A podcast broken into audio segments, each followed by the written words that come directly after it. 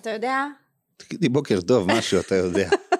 אז בדיוק חשבתי שלא אמרתי לך בוקר טוב, אבל כבר צהריים. אוקיי. אז אה, צהריים טובים רונן. צהריים טובים, שרה. אתה יודע שהיום זה יום הנחמדות הבינלאומי?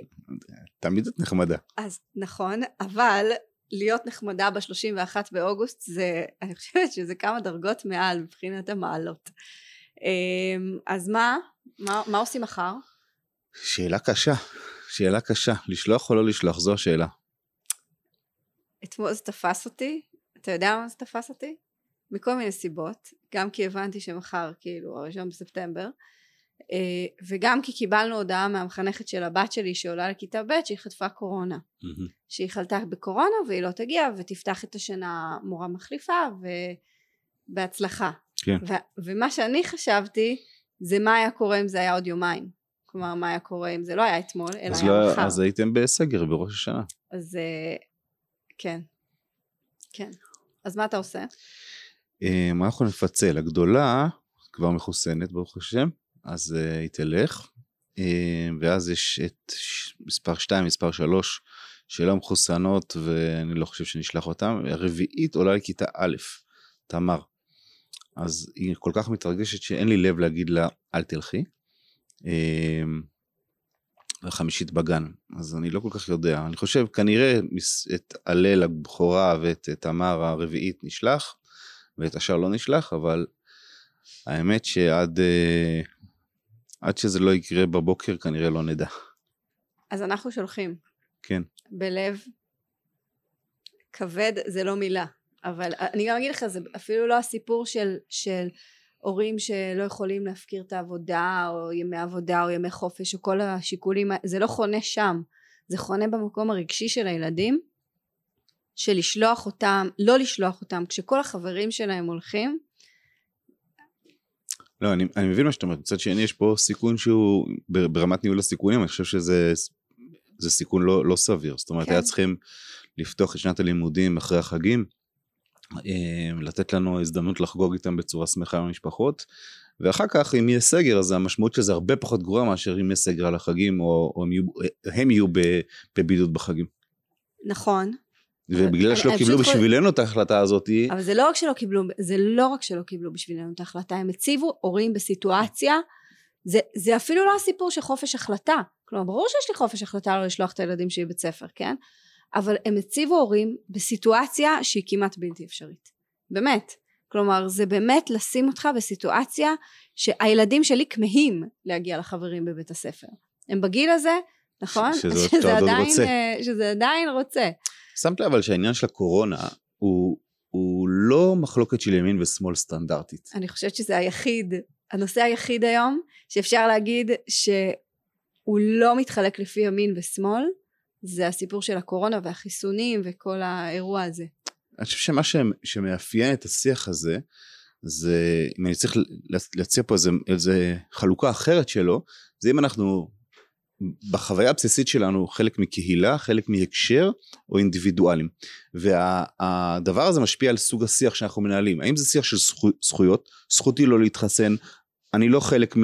אני רוצה לעשות מה שאני רוצה או שיח של חובות? אני חייב לא רק בגלל הבריאות האישית שלי אלא כי אני אדביק את סבא וסבתא אני אדביק את הקהילה יש לי אחריות חברתית. אז אם זה, הבסיס פה זה אם אנחנו בשיח של זכויות או שיח של חובות, בעיניי זה הבסיס של זה, ולכן אנחנו מוצאים את זה גם בשמאל. סוגים מסוימים של שמאל שהוא מאוד מאוד אה, ליברטיאני ב- ב- בנשמה שלו, שמדבר על הזכויות כל הזמן, כן. אבל גם בימין הליברטיאני, ב, נקרא לזה במשה פייגלינים, כן, שמדברים כל הזמן על הזכות, על הזכות, על הזכות, ושוכחים קצת את האלמנט של החובות שלנו, אחד כלפי השני, אחד כלפי רעהו. זה חובה מאוד בסיסית, כלומר אתה לא מדבר פה על אה, חובה, זה חובה של בריאות הציבור, כלומר זה... אין לי זה זכות לנסוע אה, באדום. הזכות לחיות, בדיוק, זה הזכות לחיות, זה הזכות לחיות אה, בבריאות, ב... הזכות פה היא, היא, בשביל שאני אוכל לממש את הזכות שלי לחיים, אני חייב להגביל כל מיני זכויות אחרות שלי. למשל את חופש התנועה, אני לא יכול לנסוע באדום, כי אני מגביל את הזכות שלי לנסוע מתי שאני רוצה, כי יש לי זכות גם לאחרים ואני צריך להתחשב בהם. אני חושב שזה הבסיס פה, ולכן אנחנו רואים את השינוי ב- ב- במחלוקת הזאת. אני ממש כועסת. אני, אני באמת, אני ממש כועסת ש, ששמו אותנו בסיטואציה. ביום. הנחמדות. ביום הנחמדות אני כועסת. כן. אני, אני כועסת ש, ששמו, אני מרגישה שזה משולל כל תוכן הסיפור הזה, ששמים הורים, מציבים אותם, כמו שאמרנו קודם, בדילמה שהיא באמת, היא באמת בלתי אפשרית. כלומר, למה לא, אם אתם רואים שהחיסונים עובדים, והם עובדים, הם כנראה עושים את האפקט ועושים את העבודה, למה אתם לא נותנים להם לעבוד? תנו לחיסונים לעבוד, ואל תגרמו עכשיו, אנחנו היום נמצאים על 11 אלף חולים ביום, מאומתים חדשים ביום. אז איך אתם בכלל שמים את ההורים בדילמה הזאת, האם לשלוח את הילד או לא לשלוח את הילד? למה לא התחלתם את שנת הלימודים עבור אותם אלה שלא יכולים להתחסן? אני לא מדברת על 12 ומעלה.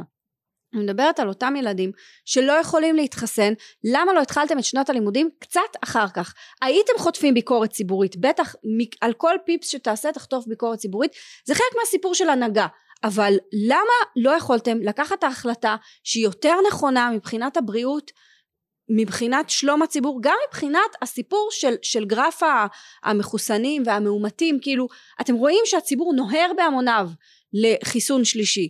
אני ביום שישי התחסנתי. למה אתם לא נותנים לחיסונים לעבוד ואתם כן רוצים הכל בשבילה? להראות שהכל בסדר נכון? אנחנו בראשון לתשיעי פותחים שנה יש תמונה מה שנקרא תראה, אני חושב שמה ש, שמאפיין את, ה, את השיח זה, אולי לא את השיח, את ההתנהלות של הממשלה, זה העדפה של הצורה על התוכן. זאת אומרת, כמו שאמרת, הראשון לספטמבר זה הדבר הכי חשוב, וזה בעצם צורה, זה לא תוכן. אה, וזה, וזה, הייתי אומר, יש פה, אה, חוץ מהעיסוק האינסופי בלהגיד, הסגר, או שדיברו עליו, או שברור שעכשיו לא יעשו אותו, לא משנה כמה מתים יהיו, הוא סימבול, אה, או ההגבלות השונות הם סימבולים לממשלה הקודמת לדברים הגרועים שהיו. ולכן הם כל הזמן כאילו הם מנסים להוכיח שאנחנו לא הממשלה הקודמת, אנחנו לא ביבי. ולא משנה מה המחיר של זה, לא משנה מה ההשלכות של זה, מכיוון שכל הזמן עוסקים בצורה ולא בתוכן, ולא בתוכן עצמו. ו, והעיסוק הזה בצורה ולהגיד אוקיי אנחנו פותחים בראשון לספטמבר לא משנה מה ההשלכות של זה אפילו לא לדחות את זה בכמה שבועות בשביל בש... אפילו לא לילדים שלא יכולים להתחסן. בשביל הצורה. כן, בשביל להגיד. להצטלם, שרת לא... החינוך שאשא כן. ביטון, יהיה לה את הפוטו שלה. נכון, נכון. וזה עכשיו... זה, באמת, זה, זה מוציא אותי מדעתי, ו, והסיפור הזה של, אה, אתה יודע, זה כמו, זה כמו האישה שתמיד צריכה להיות צודקת, אז הממשלה הזאת תמיד צריכה להיות יותר טובה מביבי. כאילו, ביבי הוא עשה ככה, וביבי עשה ככה בעזה, וביבי עשה ככה, אבל שנייה, אתם עומדים בזכות עצמכם או לא עומדים בזכות עצמכם? ומה שהם עושים עכשיו עם הסיפור של הקורונה, זה כלומר הם יכלו להטיל הרי אתמול היה עוד דיון בקבינט הקורונה. הפעם הגיעו אה, יאיר לפיד הגיע אפילו אה, אה, הגיע. כן כיבד בנוכחותו ו- ולא אמר דברים חכמים במיוחד אגב לא, לא היו שם הרבה אנשים שאמרו דברים חכמים במיוחד זה ייאמר לזכותו. אולי לא דיבר על ההיסטוריה. אולי his story. אבל אני כן רוצה להגיד שהסיפור הזה של, של ההגבלות והסיפור של העדפת הצורה על התוכן אז מה עשו כשראו שהגרף של, של החולים מתחיל לעלות, כן? וצריך, יש גורמים במשרד הבריאות שהם, אה, מה שנקרא, יש להם קילומטראז' כבר בסיפור של הקורונה, הם לא חדשים. אז עשו תו שמח. או, למה? התו הוא שמח, הוא לא, כלומר, כן. נכון? אנחנו לא... סיפור אחר, חושבים שאם יספרו לנו סיפור אחר, אז הוא פתאום התו יהיה שמח. כן, הוא שמח. כן. הוא, התו שמח, אתה שמח. אני חושב שזה גם השאלה מתי הם מפעילים את התו הירוק, כי נדמה לי ש... שדוקטור שרון אה, אה, פרסי אמרה. שרון אלרועי פרייס, אני מבקשת לתת פרייס, לאישה את כבודה. שרון אלרועי פרייס, פרופסור או דוקטור, לא משנה. דוקטור. דוקטור. שאני מאוד מעריך את העמדות שלה ואת הדברים שהיא מביעה, היא אמרה שאם היו בזמן מפעילים את התו הירוק, שהיו 500 איש אה, חולים, אז לא היינו מגיעים לאיפה שאנחנו עכשיו. וההחלטה לא לעשות את זה בזמן הנכון, היא בדיוק עוד פעם העדפה של מה יגידו, במקום מה שנכון. זה, מה יגידו ולהוכיח שאנחנו אחרים מממשלת ביבי האיומה והנוראה? כי בסופו של דבר אתה יכול את, יש המון המון ביקורת על, על טיפול הממשלה הקודמת בקורונה. אמרתי אותה אגב בזמן אמת יאמר לזכותי. אבל בסופו של דבר להטיל סגר כמה פעמים הם הטילו סגר זה לא צעד פופולרי. זה להפך זה העדפה של התוכן על הצורה. כלומר זה לא צעד פופולרי ויכול להיות שביבי על זה הפסיד את הבחירות כלומר יכול להיות שהפיפס הזה זה מה שגרם לו לאבד מנדטים הקורונה יש לה קורבנות מנהיגותיים ברחבי העולם נכון גם טראמפ גם אה, מנהיגים נוספים אבל והוא העדיף לעשות את הסגר למה כי הוא חיכה לחיסונים כי לא כל מיני סיבות. אני אגיד עוד משהו מעניין, אני חושב שההעדפה של, של, של הצורה לתוכן באה לידי ביטוי גם, לפעמים כן יש החלטות תוכן מסוימות. נגיד, אה, האם מחליטים שיש מגבלות על הופעות של 12 אלף איש, או מגבלות על הכותל. יש פה, יש פה איזשהו כן מימד ערכי שמתחבא מאחורי הדברים על מה אנחנו כן ממשטרים ומה אנחנו לא ממשטרים. אז אתמול אה, השרה איילת שקד והשר אה, זאב אלקין הצביעו נגד אה, בקבינט קורונה. למה? כי אה, עשו מתווה כותל אבל לא עשו מתווה הר הבית. כן. או, מעניין נכון? למה? מה ההבדל? אלה מתפללים, אלה מתפללים. כאן אוויר פתוח, כאן אוויר פתוח. ההבדל היחיד הוא, הוא בדת ובאיך שזה ייראה ואיך ייראה בעולם ואנחנו לא רוצים להדליק את המזרח התיכון וכולי וכולי. ו, ו, אבל, אבל זה לא רק מגיע לשם. עכשיו מדברים על מתווה הכותל שירשו רק לשמונת אלפים מתפללים להגיע לכותל. עכשיו הכותל זה באוויר הפתוח. השבוע הייתה הופעה של עומר אדם, שאני מאוד אוהבת אותו דרך אגב, אבל הייתה הופעה של עומר אדם בהיכל מנורה, שזה אירוע במקום סגור, עם 12 אלף איש. תשמע, זה, זה לא ייאמן. אז מה אחר כך אתם באים ו, ותגידו שאסור יותר משמונת אלפים איש בכותל? למה? על סמך מה?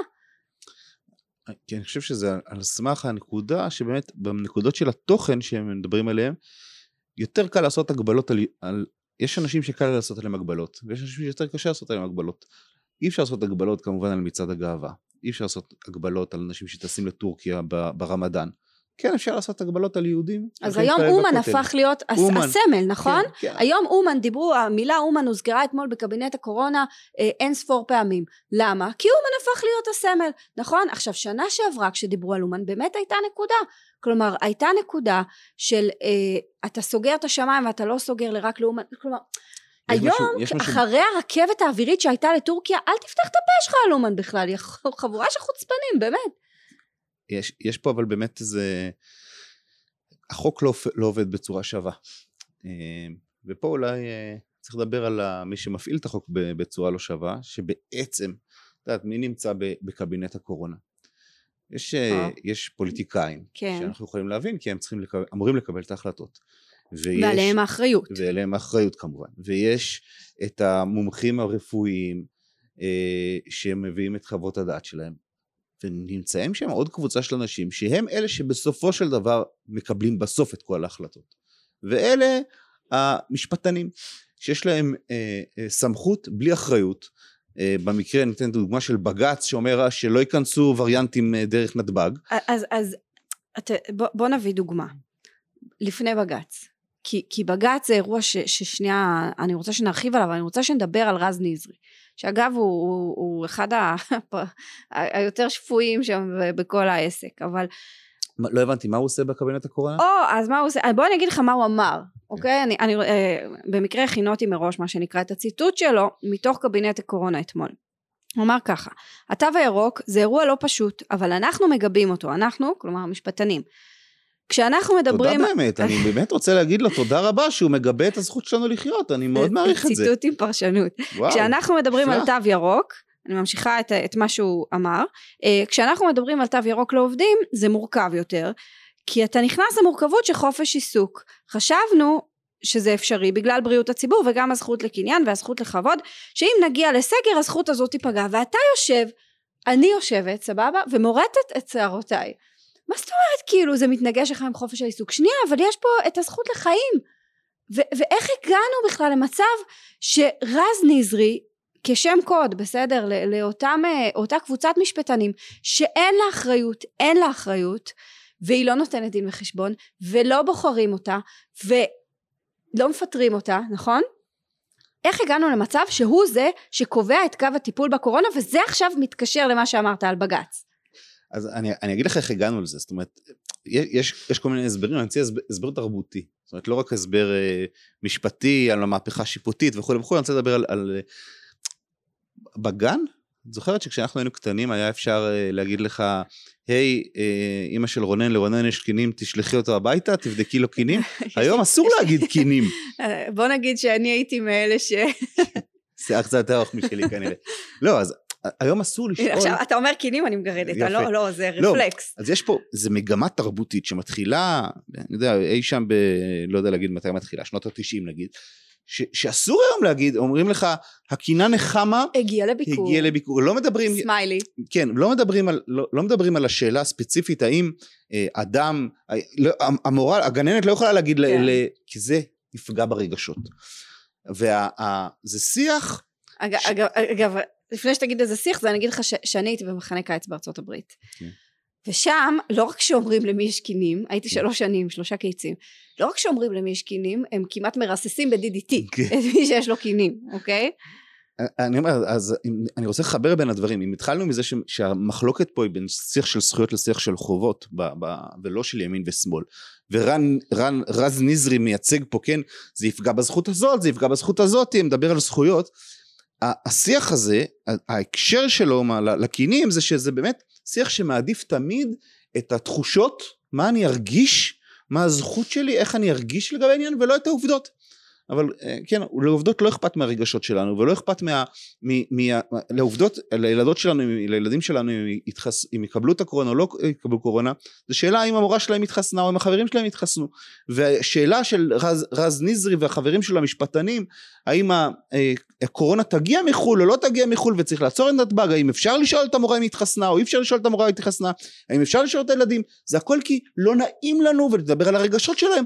אבל הווירוס לא שואל את הרגשות שלנו, הוא עובר זה- מאחד זה לאחד. ממש נכון, ואני אגיד לך יותר מזה, בממד האישי יותר, זה יוצר מתח נורא בין הורים לבין צוותי חינוך. כלומר, ברגע שאתה לא מטפל בתוכן אלא בצורה, אז זה בטווח הרחוק זה יוצר בעיה הרבה יותר גדולה ממה שהיה, מחוסר הנעימות הנקודתי שהיה נוצר אם היית מטפל בזמן.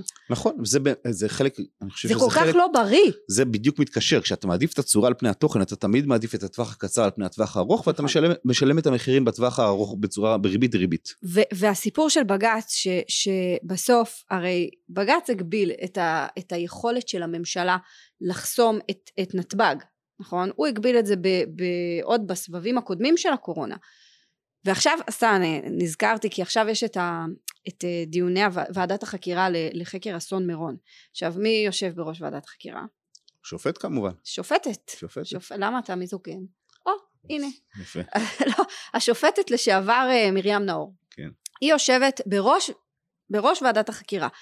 ובסוף, הש... אני, אני מחכה ואני במתח לראות האם יש שם גם את המימד של האחריות המשפטית של בג"ץ על כל הסיפור הזה של, ה, אה, של ההקדשים והקדשות. ספוילר? כן. לא, אה, לא, כי בסוף ברור שיש אחריות למשטרה, ברור. ויש אחריות למשרד הדתות. הם- הם המחדל שם הוא לא, אחרי, אחרי האירוע, האסון הנורא הזה, היו אנשים שבאו ואמרו אוטומטית בג"ץ, בג"ץ, בג"ץ. עכשיו אני לא שייכת לשם, כי אני חושבת שהאירוע הוא הרבה יותר גדול מהסיפור של ההקדשות, אה, הקדשות או הקדשים? whatever, אתה אומר. הייתי הולך על הקדשים. אוקיי. אה, אז הסיפור הוא, הוא הרבה יותר גדול מהסיפור המשפטי, אבל, אבל יש פה מימד שלא טיפלו באירוע הזה של ההקדשים או של ההקדשות, ובג"ץ היה שחקן באירוע הזה, ואני רוצה לראות האם עכשיו הוא ידע גם לחקור את עצמו, מה שנקרא לא כוססת ציפורניים. אז אה, אני, אני... אנחנו נמצאים במצב שכרגע מתים כל שבוע סדר גודל של אסון מירון. כן, נכון. אנחנו לא, לא חושבים על זה, יותר. אבל כל שבוע... יותר. כמה מתים היו באוגוסט? אז אני אנשים, חושבת שכמעט שש. אנשים כל שבוע, או נגיד ארבעה חמישה ימים, נחנקים למוות במדינת ישראל, כן. אה, אנשים בסדר גודל של, של אסון מירון. יש לנו אסון מירון שבוע אחרי שבוע אחרי שבוע. אז לכו להתחסן. ו- התחסנת? שלוש, בוסטר. שלוש, שלוש, ואם יהיה ארבע, אני אקח את הארבע גם. לגמרי. לכו תתחסנו, תשמרו על החיים שלכם, תשמרו על החיים של החברים שלכם, של המשפחה שלכם, של האנושות, תהיו טובים. תהיו טובים, שיהיה אכפת לכם ממי שסביבכם, ושתהיה שנה טובה. שנה טובה.